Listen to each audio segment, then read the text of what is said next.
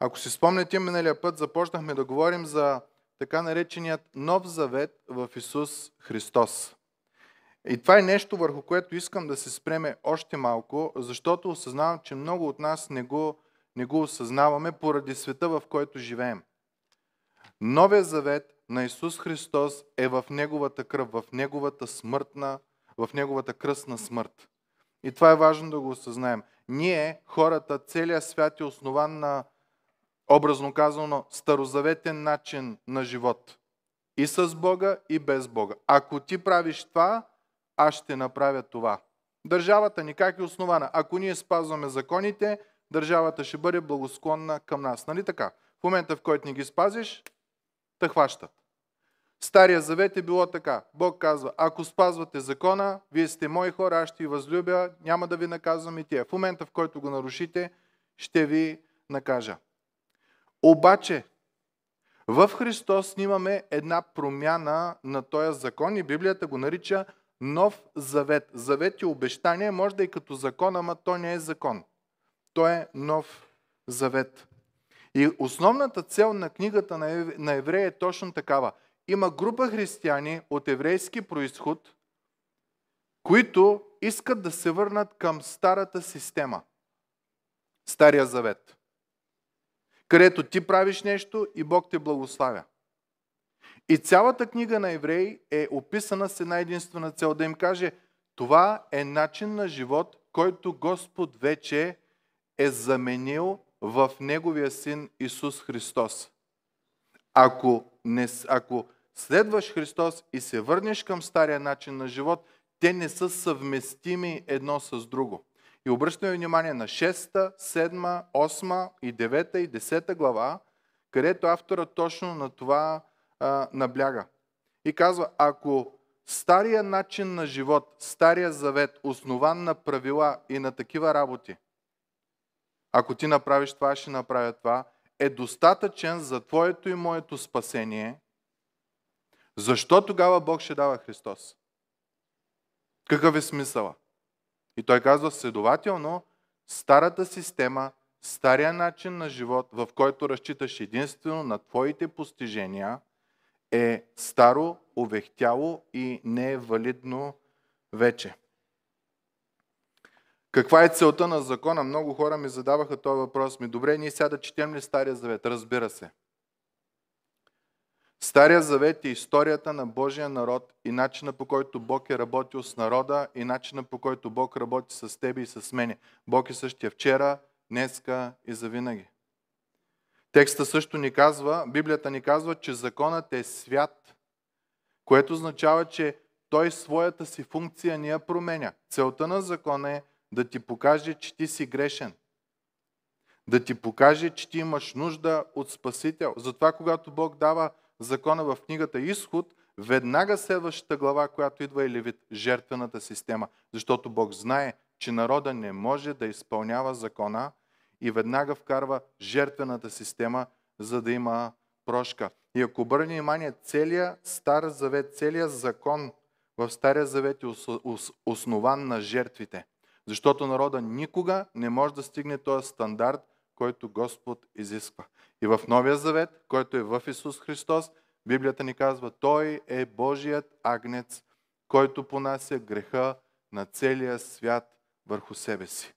Той си има вече една жертва, която е достатъчна, която е предостатъчна, от която няма нужда да се а, променяме. Целта на закона е била една. Това е преговор от предните проповеди. Целта на закона е една. Да държи Божия народ, Израел, в релси, да не би да луднат, защото от този народ трябва да дойде Спасителят, трябва да дойде Месията. Може би един много лесен пример а, за тази част е една история, която ни е описана в Библията. А, текста, който ще прочетем след малко, ни казва, че Бог вече няма да имаме буква, която да следваме, ами закона му ще е написан в сърцата ни. Което означава, много е важно това да го осъзнаем, или брати и сестри. Аз не лъжа, защото Библията казва да не лъжа. Или защото пастора казва да не лъжа. Това е, ако следваш буквата. Аз не лъжа, защото наранявам Бога, защото наранявам хората. Разликата е огромна. Новия завет е основан на Божията любов към тебе и твоята любов към Него. В Стария завет е основан моята праведност и моя страх, който имам, ако сбъркам, че Бог ще ме накаже. Та това е важно да обърнем внимание.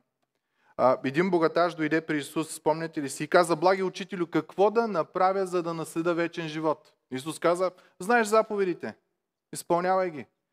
И човек каза, а, лесна работа, от малък, от малък съм номер едно, изпълнил съм ги всичките. Исус каза, така ли? И тогава раздай имота си на сиромасите, ела и ме следвай. И младият човек се натъжи и се тръгна. Какво направи Исус? Исус му цитира първата заповед. Да нямаш други богове, освен мене. И се оказа, че той човек е изпълнявал буквата, но не е разбирал смисъла на заповедта. И в момента, в който Исус казва, над тебе да е само Бог, да не е пари, да не е нищо друго, човека се свива и си тръгва. И текстът е много интересен. Казва, че Исус го възлюби. Въпреки, че беше в трудност, беше в грешност. И искам да ви кажа, мили приятели, че нашия свят е основан на, на този начин. Ние гледаме буквата, но не гледаме духът на, на закона. Целта на закона е била не само да нямаш други богове, да не се кланяш на Зевс, да не се кланяш на Нептун, да не се кланяш на Тангра, да не се кланяш на, на който се сетите Бог. Целта на закона е била да няма друго нещо на тебе, което да ти бъде като сигурност и увереност, освен Бог. И виждаме младия човек, който казва, че той изпълнява заповедите, той на друг Бог не се е кланял, в друго капище не е ходил, в друг храм не е ходил. Исус му изведнъж дигна летвата и му каза, всъщност нека ти каже какво наистина е закона. Не е да не ходиш в други божества, в други религии, в други неща, а да нямаш нищо друго над тебе. Само на Твоя Бог да служиш и да нямаш други а, богове. Та за това нещо ще говорим днеска. Днеска ще говорим за буквата на закона и ще говорим за духът на закона. И това е много важно да го разбереме, защото това е основата на Новия Завет в Исус Христос. Та, дори в историята с богаташа, която споменахме преди малко, дори да изпълняваш буквата, да нямаш други богове освен мен, т.е. той в други храмове не е ходил, на други божества не се е покланял, пак можеш да нарушиш първата заповед. Много интересно. Защото Бог е вложил много повече от това да не ходиш в други а, религии, в други храмове, други божества и тия работи. Бог е вложил той да бъде номер едно в живота ти. Той никога да не бъде номер две. Той да бъде чадъра ти в живота. Та, целта на буквата е само да ограничи злото. То няма за цел да ти даде сила да живееш. Йоанна 1 глава 16-17 стих казва Защото ние, за Исус Христос, всички приехме от Неговата пълно, пълнота благодат върху благодат. Знаете ли определението за благодат в християнството какво е? Незаслужена милост. Това е благодата. Незаслужена милост. Бог, когато казваме, беше благодатен към мене, Той ми показа милост, която аз не заслужавам. Понеже законът беше даден чрез Моисей, а благодата и истината дойдоха чрез Исус Христос. Милостта, незаслужената милост и истината, благодата дойдоха чрез Исус Христос. В момента, в който ти и аз трябва да заслужим Божията любов и Божията милост, то вече не е милост. То е заплата. Това е Стария завет. Това е света, в който живеем. Той е изграден на тия основи. Ако си добър работник, ще ти давам заплата. Ако си добър съпруг, ще те обичам. Ако си добра съпруга, ще те почитам. Ако си това, ако си това, ако си това. Обаче, от гледна точка на Библията, това не е същността на закона. Прино, представете си мъж и жена да живеят и той и тя никога да не са се изневерявали един на друг. Обаче да няма капка романтика между тях. Изпълняват ли тия хора Божия закон? Да не прелюбодействаш. Ами да, буквата я изпълняват, но смисъла на това е не е да не ти шарят очите, а да си впит в нея. Тя да стане номер едно в живота. Това е духът на закона. И това ни казва текста. При едното ще намериш осъждение, при другото ще намериш мир, благодат и истина. То това е важно разграничение. Едно е буквата, друго е да схваниш смисъла, духът на този закон, за който говори текста. Та грубо до, до този момент автора на Евреи казва, Бог е направил нещо невероятно в Исус Христос. Първа, втора глава той обяснява кой е Исус. След това почва. Той е по-велик от ангелите, той е по-велик от Моисей, той е по-велик от Исус Навин, той е по-велик от първосвещеника Арон, Божият посредник. Той стана истинския посредник, който е. Бог прави нещо велико, не му се бъркай в работата. Не дай да му кажеш, Господи, благодаря ти до тук, даде ми хубав старт, от тук нататък аз ще продължа, защото ти не знаеш посоката. Твоята посока ще бъде основана на това, което знаеш от света, а света е основан на ако ти правиш това, аз ще правя това. Божията посока е корено различна. Божията посока е аз правя това, ти ме следвай. И в момента, в който ти поискаш да вземеш юздите от Бог на твоя живот, в този момент идва трудност.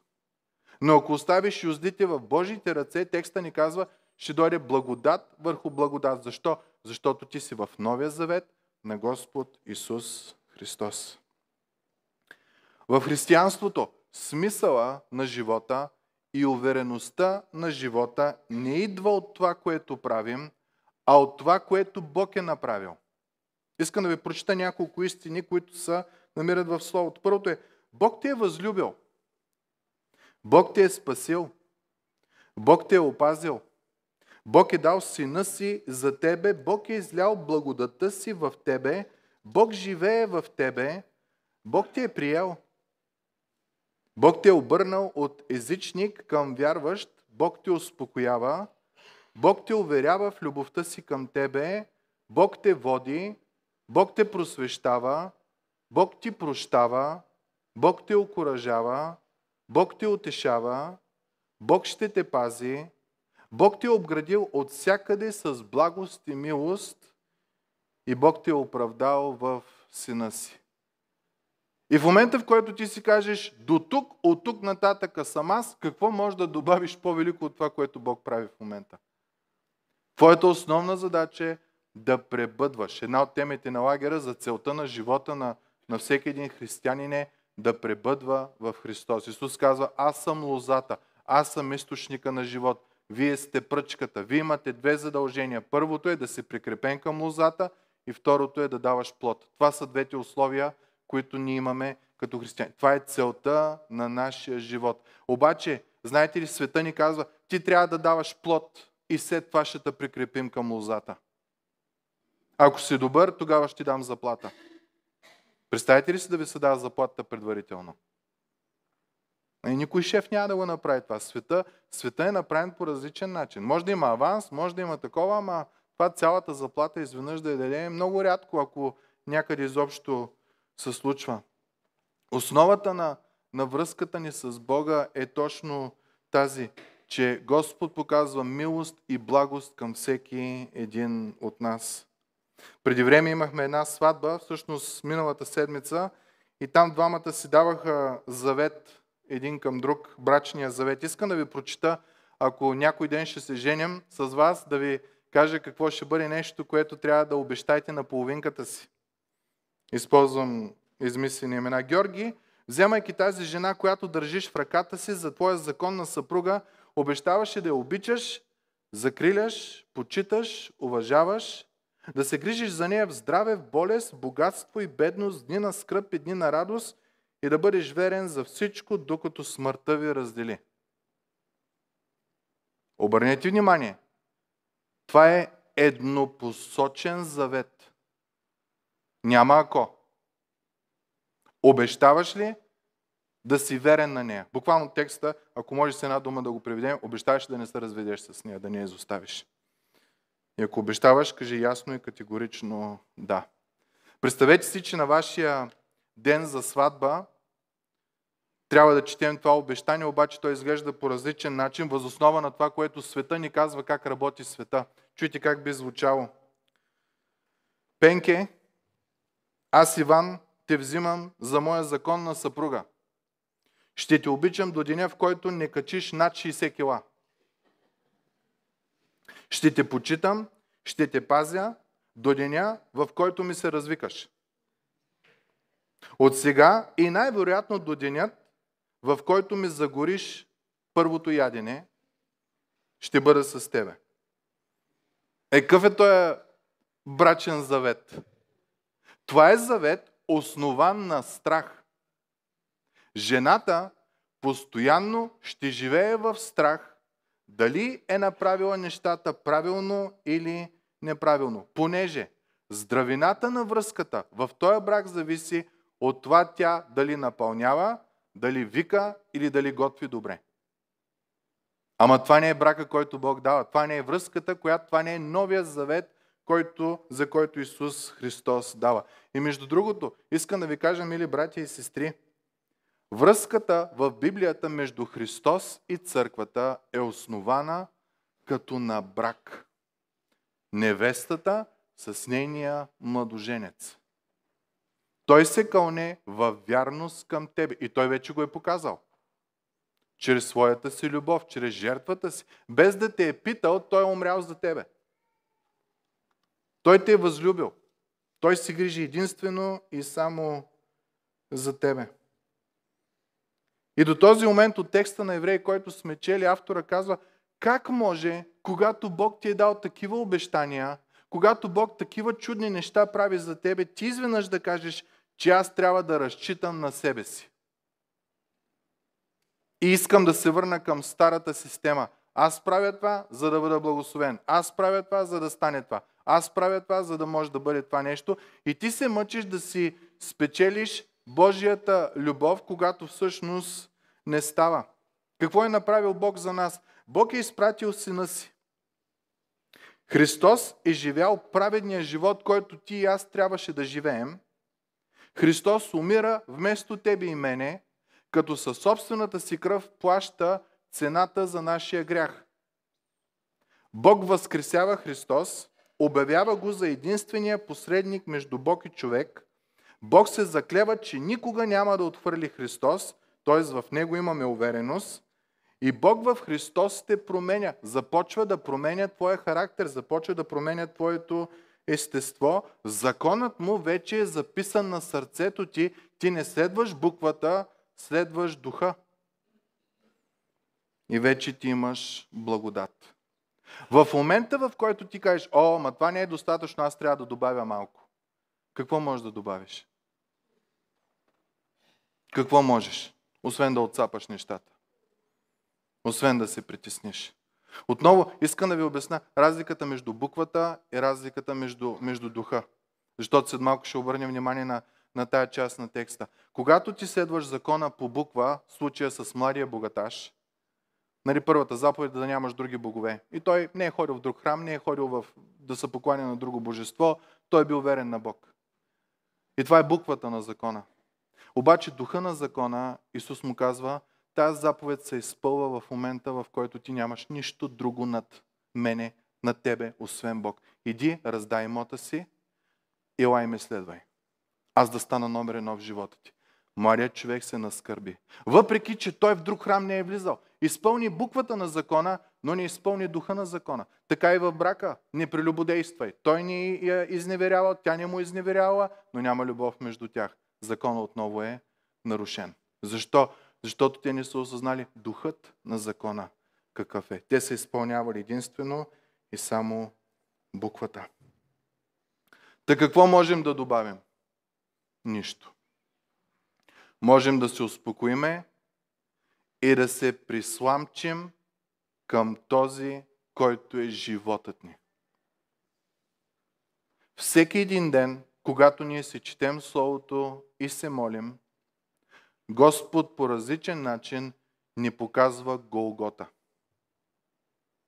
И ни казва, виждаш ли какво направих?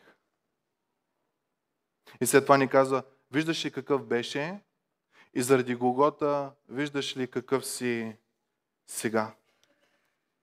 И след това, ако пребъдваме в молитва и в четене по-дълго, Господ ни казва, ето какъв ще бъдеш. Съобразен с моят син. Накрая логичният въпрос е, е как трябва да живееш? Като знаеш какъв си бил и какво аз съм направил и какъв ще бъдеш, те първа. От хубаво по-хубаво. Как трябва да, да живееш? Искам, мили брати и сестри, да обърнем внимание на нещо много важно. Бог се радва на един християнин, който се покланя и служи на Бог заради Божията любов, отколкото на един милиард християни, които му се покланят и му служат от страх. Защото в истинската любов няма страх. Бог те е възлюбил, следователно какво очаква от тебе? И ти да го възлюбиш. И то не е с твоята сила и твоята любов.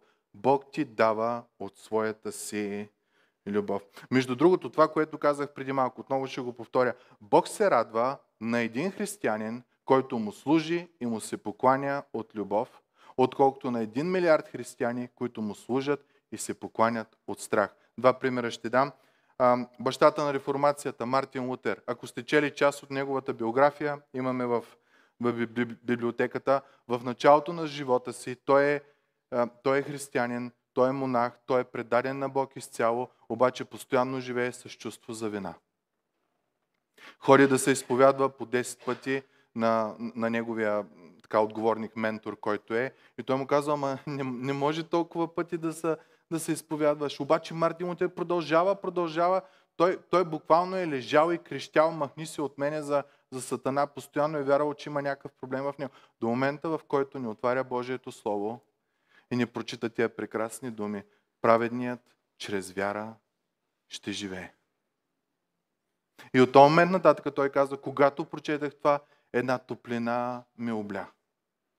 И оттам имаме реформацията. Оттам имаме възможността отново да се върнем към Божието Слово, което е източник на знания и на неща. До този момент е било традиции, човешки предания и други неща, които са основани на света и те държат винаги в страх и в покорство. Преди време, преди моето време, по времето на баща ми, имаше една жена в църква, тя почина вече, която беше първо женена за невярващ. И той така беше известен като злото. Това му беше прякора от приятелите му. Представете ли си? И когато а, тя се разведе, ожени се за, за брат в Господа, за християнин, и, и, и я подпитваха така. То това е известна история в, в църквата. Я подпитват как е, как е с новия с християнина. И тя казва, предишният брак, когато аз готвих, аз чистих, аз а, обичах, аз прегръщах, защото ме беше страх, че ако не го правя, ще има наказание. Ще се, се начумери. Но сега той ме обича. И аз готвя, и аз чистя, и аз прегръщам, и аз целувам с радост. Защо? Защото той ме обича. Разликата разбираме ли каква е? Бог обича, предпочита един християнин, който му се покланя и го следва от любов, отколкото един милиард християни, които му се покланят и следват от страх. Това, мили приятели, е новият завет в Исус Христос. Стария завет, цялата система на човечеството е изградена върху това. Ти прави това и аз ще те обичам. При Бог е обратното. Новия завет в Христос. Аз те възлюбих. Живей сега като един, който си възлюбен. Искам да ви кажа, че този нов завет не е нещо ново само от Исус да идва. Да, Исус го постановява. Той казва, тази чаша, тая моя кръв, която се пролива, е новият завет. Но Бог обещава този нов завет още по времето на Авраам. Чуйте в Битие 12 глава, 2 и 3 стих се казва, Бог отива при Авраам и му казва, ще те направя голям народ. Ще те благословя и ще прославя името ти и ще бъдеш за благословение. Ще благословя онези, които те благославят и ще прокълна всеки, който те кълне и в тебе ще се благословят всички земни племена. Това се казва Аврамов завет, защото е едностранен. Бог не казва, ако ти направиш това, това и това. Бог казва, аз ще се разлея за тебе. Защо? Бог е избрал да го направи това нещо. Толкова е велика любовта му. Толкова е уникален този нов завет. Няколко стотин години по-късно цар Давид си казва, аз ще построя храм на Бога и знаем, че той натрупа сумата и материали да направи най-хубавия храм. Бог отива при него и му казва, че с пророк Натани невероятни думи искам да ги прочита. Господ ти известява, че Той ще ти съгради дом. Тоест, Давид, ти в момента искаш да строиш храм на Бога, искаш да правиш параклис, искаш да правиш църква, искаш да правиш това. Но Давид, отихни. Бог ще ти построи. И ние знаем живота на Давид. Знам там вицаве, знаем е, лошите работи, които е правил и тия работи. Когато се навършат дните ти и заспиш с бащите ти, продължава Бог чрез пророка, ще въздигна потомец след тебе, който ще излезе от чреслата ти и ще утвърдя царството му. Той ще построи дом за името ми и аз ще утвърдя престола на царството му до века. Аз ще му бъда отец и той ще ми бъде син. Моята милост няма да го остави, както е отнех от Саул, когато премахнах пред тебе. И дома ти, и царството ти ще се утвърдят пред тебе до века. Престолът ти ще бъде утвърден до века. И Натан каза на Давид точно тези думи, напълно според това видение. Тогава цар Давид влезе и седна пред Господа и каза най-невероятните думи. Кой съм аз? Господи Ехова и какъв е моя дом? Че се ме довел до това положение. Но даже и това беше малко пред очите ти, Господи Ехова, и ти си говорил още за едно дълго бъдеще за дома на слугата си и даваш това като закон на хората. И какво повече мога да ти каже Давид? Защото ти, Господи Йова, познаваш слугата си. Знаеш какъв съм.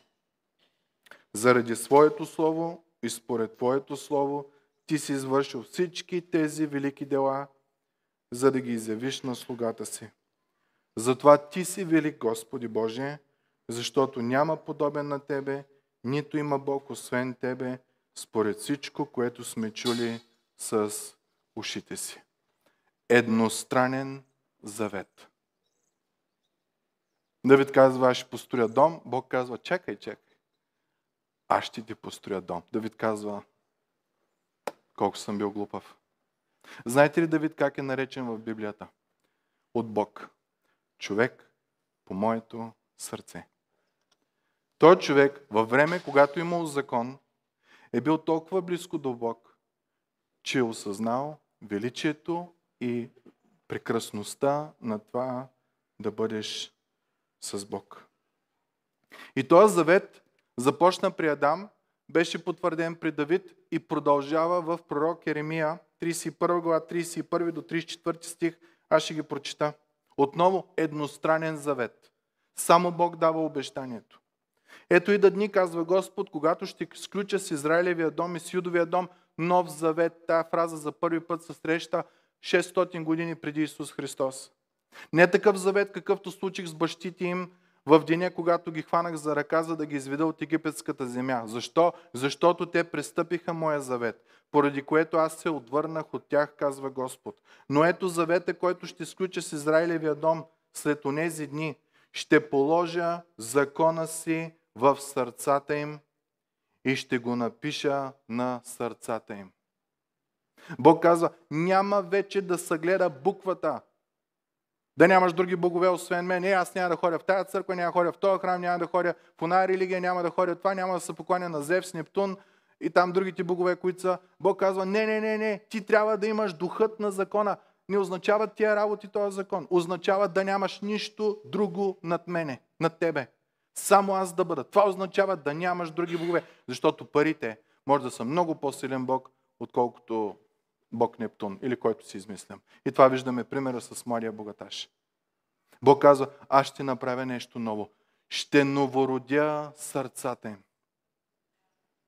Защото ако само следваш буквата, ти имаш и ни квадратчета, които отбелязваш и всичко е наред и няма проблем. В друг храм не съм ходил, на друго божество не съм самолил, баща ми и майка ми ги почитам, не съм изневерял, значи всичко ми е наред с жена ми, брака ми е перфектен. Бог казал, не, не, не, не, не, ще има нещо друго. Ново сърце. И ти няма да изневеряваш на жена си, защото така пише в буквата, ти няма да изневеряваш, защото като нея друга няма. И ти ще даваш абсолютно всичко от себе си за нея и ще обичаш както Христос възлюби църквата. И ти не само няма да ходиш по други храмове и по други божества и други неща, ти няма да имаш нищо друго, на което да разчиташ, освен Господа, Твоя Бог. Но за да стане тая промяна, трябва ново сърце. Старото не може. Старото е покварено, старото е развалено. Спомните ли си, когато Давид съгреши с Вицавее и си мислеше, че всичко е наред, Бог прати пророк Натан. Натан му каза една история, Давид щеше да умре от, от яд, като я чуи, накрая Натан му каза, ти си този човек. Давид написва 51 псалом. Прости ми, прости ми, накрая казва, сътвори ново сърце. Господи, аз пак ще се греша. Господи, моето сърце е, моето сърце е ужас. Моля те, сътвори ново сърце. Нов дух ми дай, Господи. Направи ме нов. Още в Стария Завет, човека, който е по Божието сърце, разбира, че трябва да се роди отново. Има нужда от новорождение, да се роди отгоре, защото с това, което има, нищо не може да стане в живота му. И Бог казва, не ето завета, който ще сключа с Израилевия дом след тези дни. Ще положа закона във вътрешностите, ще го напиша в сърцата им. Аз ще бъда техен Бог, те ще бъдат мой народ. И вече няма да учат всеки ближния си, всеки брат си да казва, познай Господа, защото те всички ще ме познават. От най-малкия до най-големия, защото ще простя беззаконието им и греха им няма да помня вече. Не, защото хората ще се оправят и ще следват Бог и ще бъдат перфектни, няма да има никакъв проблем и тя. Не, тръгнеш и по тая наклонност, ти нямаш мир. Ти живееш под постоянно осъждение, защото целта на закона е била една единствена. Целта на това ти да си изработиш спасението, статута пред Бог е бил един единствен. Да осъзнаеш, че си недостоен и недостатъчен. И Бог казва, променям Закона няма да го променя. Той си остава. Променям сърцата ви. Защото буквата ще си остане, да нямаш други богове, но ще промена сърцето ти да осъзнаеш какво означава да нямаш други богове. Ще промена сърцето ти, буквата си остава, да не прелюбодействаш, но ще промена сърцето ти да осъзнаеш какво означава наистина да не прелюбодействаш, наистина да се посветиш на съпруга или на съпругата си. И Господ казва с две думи, дарах ви Моисей закона. Дарах ви Исус Навин. Дарах ви съдиите. Те ви съдиха 500 години. Дарах ви царете 500 години. И пак нарушавахте, и пак ровтаехте, и не спазвате закона. Няма да промена закона. Той е свят. Ще промена сърцата ви. Да осъзнаете какъв е духът, смисълът на закона. Какво означава това до този момент? Новия завет започна с Авраам. Беше потвърден при Давид и беше много ясно потвърден при Еремия, който четахме преди малко. И Исус беше този, който наложи Новия завет. Тази чаша е Новия завет в моята кръв. От тук нататъка системата се променя. От тук нататъка Божиите хора, които Той, извинявайте, желае, ще бъдат хора, които не се кланят на този холм или на ония холм, на тази сграда или на оная сграда, а ще бъдат хора, които му се покланят с дух и истина. Не с буква и сграда. С дух и истина. Та днеска, мили братко и сестро, ако си се покаял за греховете си, ако си изповядал, че Исус Христос е твой Господ и Спасител и си приел дара на спасението, което Той дава, ти си в новия завет на Господ Исус Христос. И ще ми се иска за 10 минути да навлезем в тази част, като обърнем внимание на един текст от Библията, който апостол Павел използва. Това е 2 Коринтияни 3 глава където той изцяло говори за разликата между Стария завет и Новия завет. Начина по който той го описва е буквата и духа. И до сега, предполагам, сме успели да осъзнаем каква е разликата между буквата и между духа. Буквата е да нямаш други богове, аз на друг бог не съм се кланял. Духът е на този закон е да нямаш нищо друго над тебе, освен мене. Ни пари, ни жени, ни имоти, ни нищо, защото те могат да станат Богът в живота ти. И това е 2 Коринтияни 3 глава, 5 и 6 стих. Апостол Павел казва, не че сме способни, обърнете внимание думата способен колко пъти се повтаря в този стих, не че сме способни от само себе си да съдим за нещо като от нас си, но нашата способност е от Бога. Тоест, това, което ние правим в момента, е дар от Бога, който, стих 6, ни направи способни като служители на един нов завет, не на буквата, а на духа. Защото буквата убива, а духът оживотворява. В този стих един много важен текст за мене е Бог ни направи способни като служители на един нов завет. Ние можем, даден ни авторитета от Бог, да проповядваме и да говорим за този нов завет на хората. В свят, който е изграден на, на старозаветния начин, прави това и ще те благословя, прави това и ще те благословя. Бог ни дава способността, тя не е наша, ние не сме способни. Той това казва. Ние не сме способни от само себе си да съдим нещо, но нашата способност е от Бога, който ни направи способни. В момента, в който го приемеш за Твой Господ и Спасител, приял си дара на спасението, покаял си за греховете ти, Бог ти дава способността да говориш за Неговата любов и на новия завет, който е в Неговата любов. И тук една много интересна фраза, защото буквата убива, а духа оживотворява. При буквата ти си винаги виновен, защото не разбираш същността на закона. Ти постоянно а, гледаш да не стъпиш в грешната посока, в грешната плочка, в грешната такова, да не се подпреш където не трябва, да не правиш тия работи. Това е смърт. Ти нямаш живот в себе си. Духът е когато съзнаеш смисъла на закона. Какво означава това? Пробвали сте някога, преди да повярвате, така чули сте нещо от Библията, чели сте, чули сте десете Божии заповеди, примерно, или сте чули какво трябва да е отношението между хората в Библията и да си кажете, от нова година насам аз ставам нов човек. И няма да правя нищо едно от тия работи, ще правя само хубавите работи. Решавате да сте морално добри според Библията. Пробвали сте от това? Няма да ви питам как и ще ви кажа Марк Твейн какво казва. Много е лесно да се откажеш от цигарите. 12 пъти съм го правил. До там достигат нашите човешки усилия. Ако си мислиш, че с твоя сила, с твой напън, нещо ще можеш да направиш. Така често се хващаме за буквата. Е, няма да лъжа вече.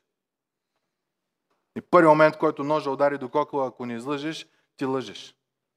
Е, няма да крада вече. Обаче в първи момент, който си кажеш, тази държава да се гледа работа, почваш да лъжеш. Що? Щото не си схванал смисъла, духът на закона. И скоро разбираш, че всички резолюции, които си правил, всички обещания, които си давал, не можеш да ги спазиш. Обикновено края на януари или края на февруари вече си се отказал от всичко това, защото не можеш да го изпълниш. И какво идва в тебе? Смърт. Буквата убива.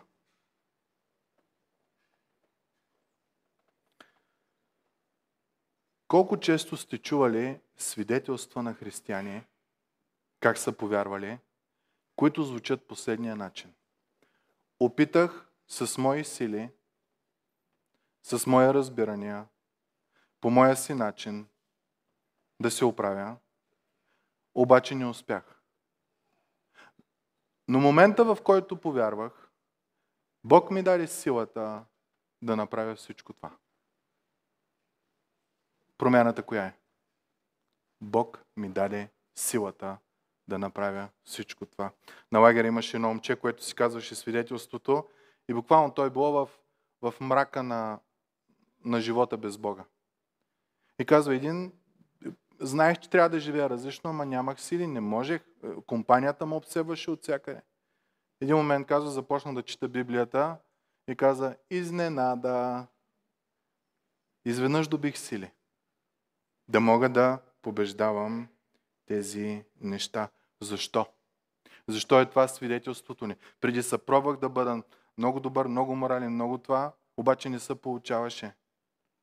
Обаче в момента, в който повярвах, имаше разлика. Защото, мили братко и сестро, в момента, в който ти и аз повярваме, ние влизаме в заветни обещания с Бог. Не основани на буквата, а основани на духа. Основание на буквата означава прави това и аз ще те благословя, а основ... основание на духа означава Бог ми каза какво да правя и ми даде силата да го направя. Разликата е огромна. Защото буквата ще те убие, ще те смачка. Духът ще ти даде живот. Четах едно свидетелство наскоро. Един човек казва, преди много, преди време много мрази хората, които мислят различно от мене. За спорт, за политика, абе за всичко. От момента, в който станах християнин, осъзнах по много странен начин, че хората, които мразех, вече не ги мразя. Цялата омраза беше изчезнала като един развален зъб, който беше изваден. И това е Божието дело, мили братко и сестро. Нещо се промени в този човек. Не буквата, а вече духа. Духът е този, който дава живот. Апостол Павел продължава стих 7. Но ако служението на онова, което докарва смърт, това е буквата, написано с букви, издълбани на камъни, нали, сещаме се за плочите, които Моисей носи, стана с такава слава, че израелтяните не можеха да гледат Моисей в лице поради блясъкът на лицето му и вмъква нещо много важно, който впрочем преминаваше. Блясъка на буквата, издълбана на камък, колкото и славно да е било, не е било означено да е вечно. Славата на това нещо намаляваше. Как служението на духа няма да бъде с по-голяма слава? Защото ако служението на онова, което докарва осъждане, стана със слава, служението на онова, което докарва правда, го надминава много повече по слава. Обърнете внимание думите, които а, Павел използва, за да, когато ти тръгнеш да живееш живот, основан на твоите, на твоите неща. Аз трябва да изпълнявам буквата и с моите усилия. Павел какво казва? Това е онова, което ще докара смърт. Това е онова, което ще ти докара осъждение. Ти няма да имаш мир с Бога. Ти няма да имаш отеха в Бога. И казва другото е служението на онова, което докарва правда. Ти ще знаеш, че си в правилни отношения с Господа. Спомните ли си Исус, когато вдига летвата, когато обяснява, не, не вдига летвата, обяснява смисъла на закона. Чуйте как казва той. Чули сте, че е било казано не убивай. И който убие, ще бъде виновен пред съда. Е, ако ние трябва да изпълним този закон, какво значи той? Щом не си убил, няма проблем. Ти си изпълнил закона. Обаче Исус казва, аз, който съм Божието Слово, ви казвам, че всеки, който се гневи на брат си без причина, ще бъде виновен пред съда и който каже на брат си празноглавецо или глупако, ще бъде виновен пред Синедриона, а който каже бунтовни безумецо, ще бъде виновен за огнения пъкъл. Той Исус казва, този закон няма за цел само да не убиваш. Този закон има за цел да се промениш изцяло. И приказките, и отношението ти, и всичко. Когато ти следваш само буквата на закона, това е. Ти само няма да убиваш, може да мразиш, може да ругаеш, може всички работи да правиш. Но Исус казва, не, не, не, това не е целта на закона. Аз съм Божието Слово и аз те тълкувам какъв е смисъла на този закон. Дава нататък, чули сте, че е било казано не прелюбодействай. И много мъже, тук почти всички, надявам се, не сме изневерявали на съпругите си. Или съпругите не са изневерявали на нас. Ние сме изпълнили закона. Исус казва, не, не, не, този закон, буквата е това, духът на закона, смисълът на закона е много по-дълбок. Аз ви казвам, че всеки, който гледа жена, за да я пожелае, вече е прелюбодействал с нея в сърцето си. Това е смисъла на закона. И когато ти го прочетеш, това върху тебе какво идва? Смърт и осъждение. Защото ти знаеш състоянието си. И по отношение на фразите, които ползваш, тя не си убил. Ама приказките са ти точно каквото Исус казва. Не си прелюбодейства, обаче очите е майко мила. Какъв е изхода? Очевидно е, че закона не може да го спазваме. Очевидно е, че имаме нужда от благодат. Това е незаслужена милост. Момент, в който нашето его да бъде сразено от силата на закона и да кажем, Господи, рухнах. Не мога. Колкото и да се напъвам, не мога. Ако ти не ме издигнеш, ако ти не ме изградиш, ако ти не ми дадеш ново сърце, ако ти не ме новородиш, аз съм вечно осъден в живота си. И това е целта на закона. Да убие всяка частица себеправедност и гордост в тебе. До момента, в който кажеш като Исаия, горко ми. И в този момент Господ идва и благославя служението на духа, докарва правда живота ти. Чуйте апостол Павел какво казва един страхотен стих. Съраспнах се с Христос и сега вече не аз живея, а Христос живее в мене. И откъде му идва силата да живее по този начин? А животът, който сега живее в тялото, живея го с вярата и вижте какво отношение има към този, която е в Божия син, който ме възлюби и предаде себе си за мене. Основата на силата на живот с Бога при Павел беше любовта на Божия син. Та ако днес има някой тук, който е решил да се напъва и да си оправя живота по своя си начин, като следва буквата, нали, това е образно казано, с твои усилия да се подобриш, искам да ти кажа, мили братко и сестро, че за тебе има, според Словото, смърт и осъждение. Никога няма да можеш да изпълниш този стандарт. Този стандарт е толкова висок, за да ти покаже, че имаш нужда от милост. И тук е момента на покаянието. Господи, пробвах. Щупих се, разпуках се, нищо не стана. Ако ти има, помогни ми. Горко ми. Не само, че не трябва да убивам, ми аз не трябва да говоря против другите хора. Господи, аз не мога така. Не само, Господи, че не трябва да, да не прелюбодейства, аз не трябва да поглеждаме друга жена. Кой може да изпълни този закон, Господи? Помогни ми, промени ме, ново сърце, нова душа, нов дух. Искам да съм нов човек, искам да съм новороден. Както цар Давид каза, Боже, аз пак ще съгреша. Ново сърце ми дай, нов дух ми дай. Върни ми радостта от спасението ми. Как се отива при Бог, мили брати и сестри? Като не се доверяваш и разчиташ на своите си усилия и на своите способности. Единственото, което трябва да знаем е, че сме грешни и не сме способни. Способността, ни казва предния текст, идва от Бога. Не е наша способност. Бог ти казва как да живееш и ти дава силата да го живееш. А не Бог ти казва как да живееш и ти кажеш, добре, благодаря, взимам юздите, мръдни са на стола, който е на шофьора, аз ще поемам кормилото на живота си. Гаранция, текста ти казва, идва смърт и идва осъждане. Какъв е проблема? Много е удобно да следваш буквата, да знаеш за какво става въпрос, да подчертаваш ни квадратчета и имаш един вътрешен мир такъв, който е. Текста казва, че а, стих 10 и наистина онова, което е било прославено, изгуби славата си. Спомняте си, казвам Моисей, който се покриваше, за да, да не заслепи хората със славата и в скобички каза, въпреки че тази слава изчезваше. И тук той отново го повтаря, ще го повтори още един път.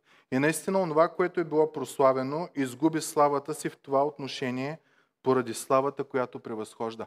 Когато ти тръгнеш да живееш по закон на себеправедност, ти изгубваш славата си. Понеже зависи от тебе, зависи от твоите решения, зависи от твоите усилия, които, които правиш. А ние си знаем докъде сме. Продължава стих 11. Защото ако това, което преминаваше, беше със слава, то много по-славно е трайното. И така, като имаме такава надежда, говорим с голяма откровенност и не сме като Моисей, който слагаше покривало на лицето си и се оказва защо е слагал покривало на лицето си. Не за да не заслепи израелтяните от славата, а напротив, за да не могат израелтяните да гледат изчезването на това, което преминаваше.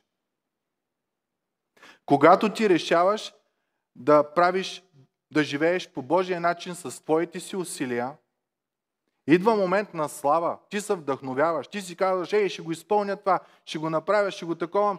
И изведнъж почваш да не го използваш, да не го правиш то, защото разчиташ само на себе си. И какво почваш да правиш? Почваш да се прикриваш. Почваш да се криеш от ближните. Почваш да се скатаваш, почваш да се смотоляваш, почваш да се такова. Защо? Защото си направил нещо, което ще докара смърт, което ще докара и осъждение. И Бог го е казал. Ма ти си казал, той Бог не знае, аз сам ще си го оправя. И какво става накрая? Криш се, притесняваш се, нямаш мир, нямаш отеха. Стих 14.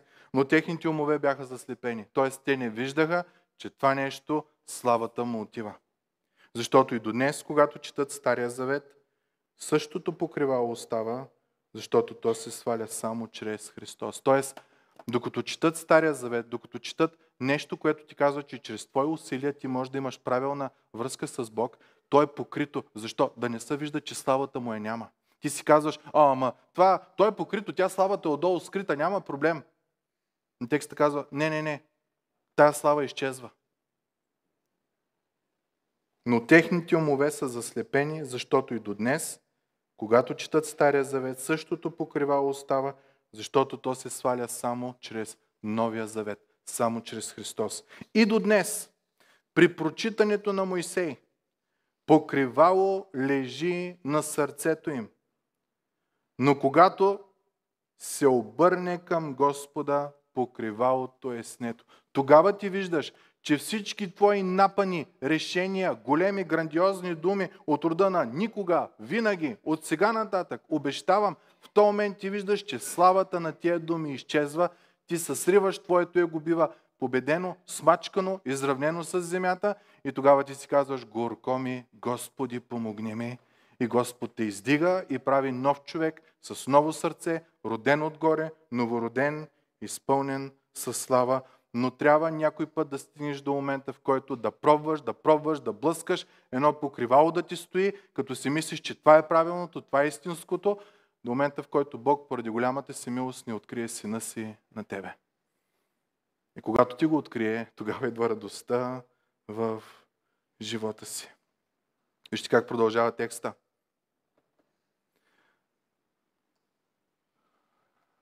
Стих 13. а, извинявайте, стих 18. А всички ние, гледайки Господната слава с какво лице? На Моисей беше закрито. Нашето е открито. Защо на Моисей беше закрито? Спомняте ли си? Славата на такъв начин на живот, чрез мое усилия да стигна до Бог и да бъда огорен на Бог, изчезва, но ние, които сме в Новия Завет на Исус Христос, има нещо различно. Ние гледаме Господната слава с открито лице, като в огледало, и се преобразяваме в същия образ. При Моисей славата намаляваше, при Христос славата как е? От слава в слава расте и расте чрез Господния дух. Буквата убива. Буквата осъжда. Буквата така кара да слагаш едни покривала, като си кажеш, аз съм много свят, нали? Моисей слагаше покривало, като в началото се е мислило да не заслепи израелтяните, но авторът тук казва, причината е била, че славата, сиянието Божие е изчезвало. Затова той си е криел. И когато ние тръгнем по този начин на себеправенност, на никога, винаги обещавам от тук нататък, от сега нататък, много често, много скоро започваме едно покривало да слагаме, защото се вижда, че славата на тия обещания изчезва. истинската слава е в Христос. Когато Христос дойде в живота ти, ти махаш това покривало и свидетелството ти става, аз пробвах по много начини да бъда огорен на Бога и да върша правилното. Но когато Христос влезе в живота ми, тогава наистина успях. Буквата убива. Буквата осъжда. Духът дава живот, слава и правда. Какво да правим с всичко това? Ако днеска някой има сред нас, който е тръгнал да разчита на буквата със собствени сили и гръмки обещания от рода на никога, винаги, от сега нататък, обещавам. Искам да ви кажа, мили братко и сестро, мили приятели, че Божието Слово казва, че този начин на живот е смърт и осъждение. Не можеш да изживееш този стандарт. Но ако ти си днеска и казваш, аз не мога, искам, но не мога. Господи, помогни ми. Кажете му това. Кажете му да ви помогне. И другото е много важно, което никога да не забравяме. Живеем в свят, който е основан на оная система, на оня завет. Всяко нещо ти трябва да си го спечелиш. И завършвам с тази история. В четвърто царе, седма глава, Самария е обсъдена от сирийците. И там почват да се продават магаришки глави, хората почват да се изяждат. Просто е ужас. Храната свършва, всичко свършва. А на входа на портата имаше четирима прокажи. Нали знаете, основата на обсадата е да огради, да няма достъп до вода, да няма достъп до храна и ако може без бой хората като огладнеят да се предадат. Това е целта на обсадата. А в хода на портата имаше четирима прокажени и те си казаха един на друг, защо седим тук докато умираме? Ако решим да влезем в града, гладът, града ще умре, гладът е в града и ще умрем там. Ако седим тук, пак ще умрем.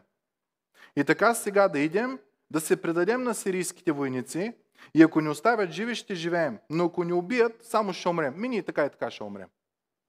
И така намръкване станаха, за да отидат в сирийския стан, а когато стигнаха до края на сирийския стан, там нямаше никой. Защото Господ беше направил стана на сирийците да се чуе тропот от колесници и коне, тропот от голяма войска и те си бяха казали един на друг, ето Израилевият цар е наел против нас хетските царе, египетските царе, за да ни нападнат. Затова те бяха станали и побегнали в полумраха, като оставиха шатрите, конете, ослите, целият стан, както си беше и бяха побегнали за живота си. Бог прави нещо невероятно.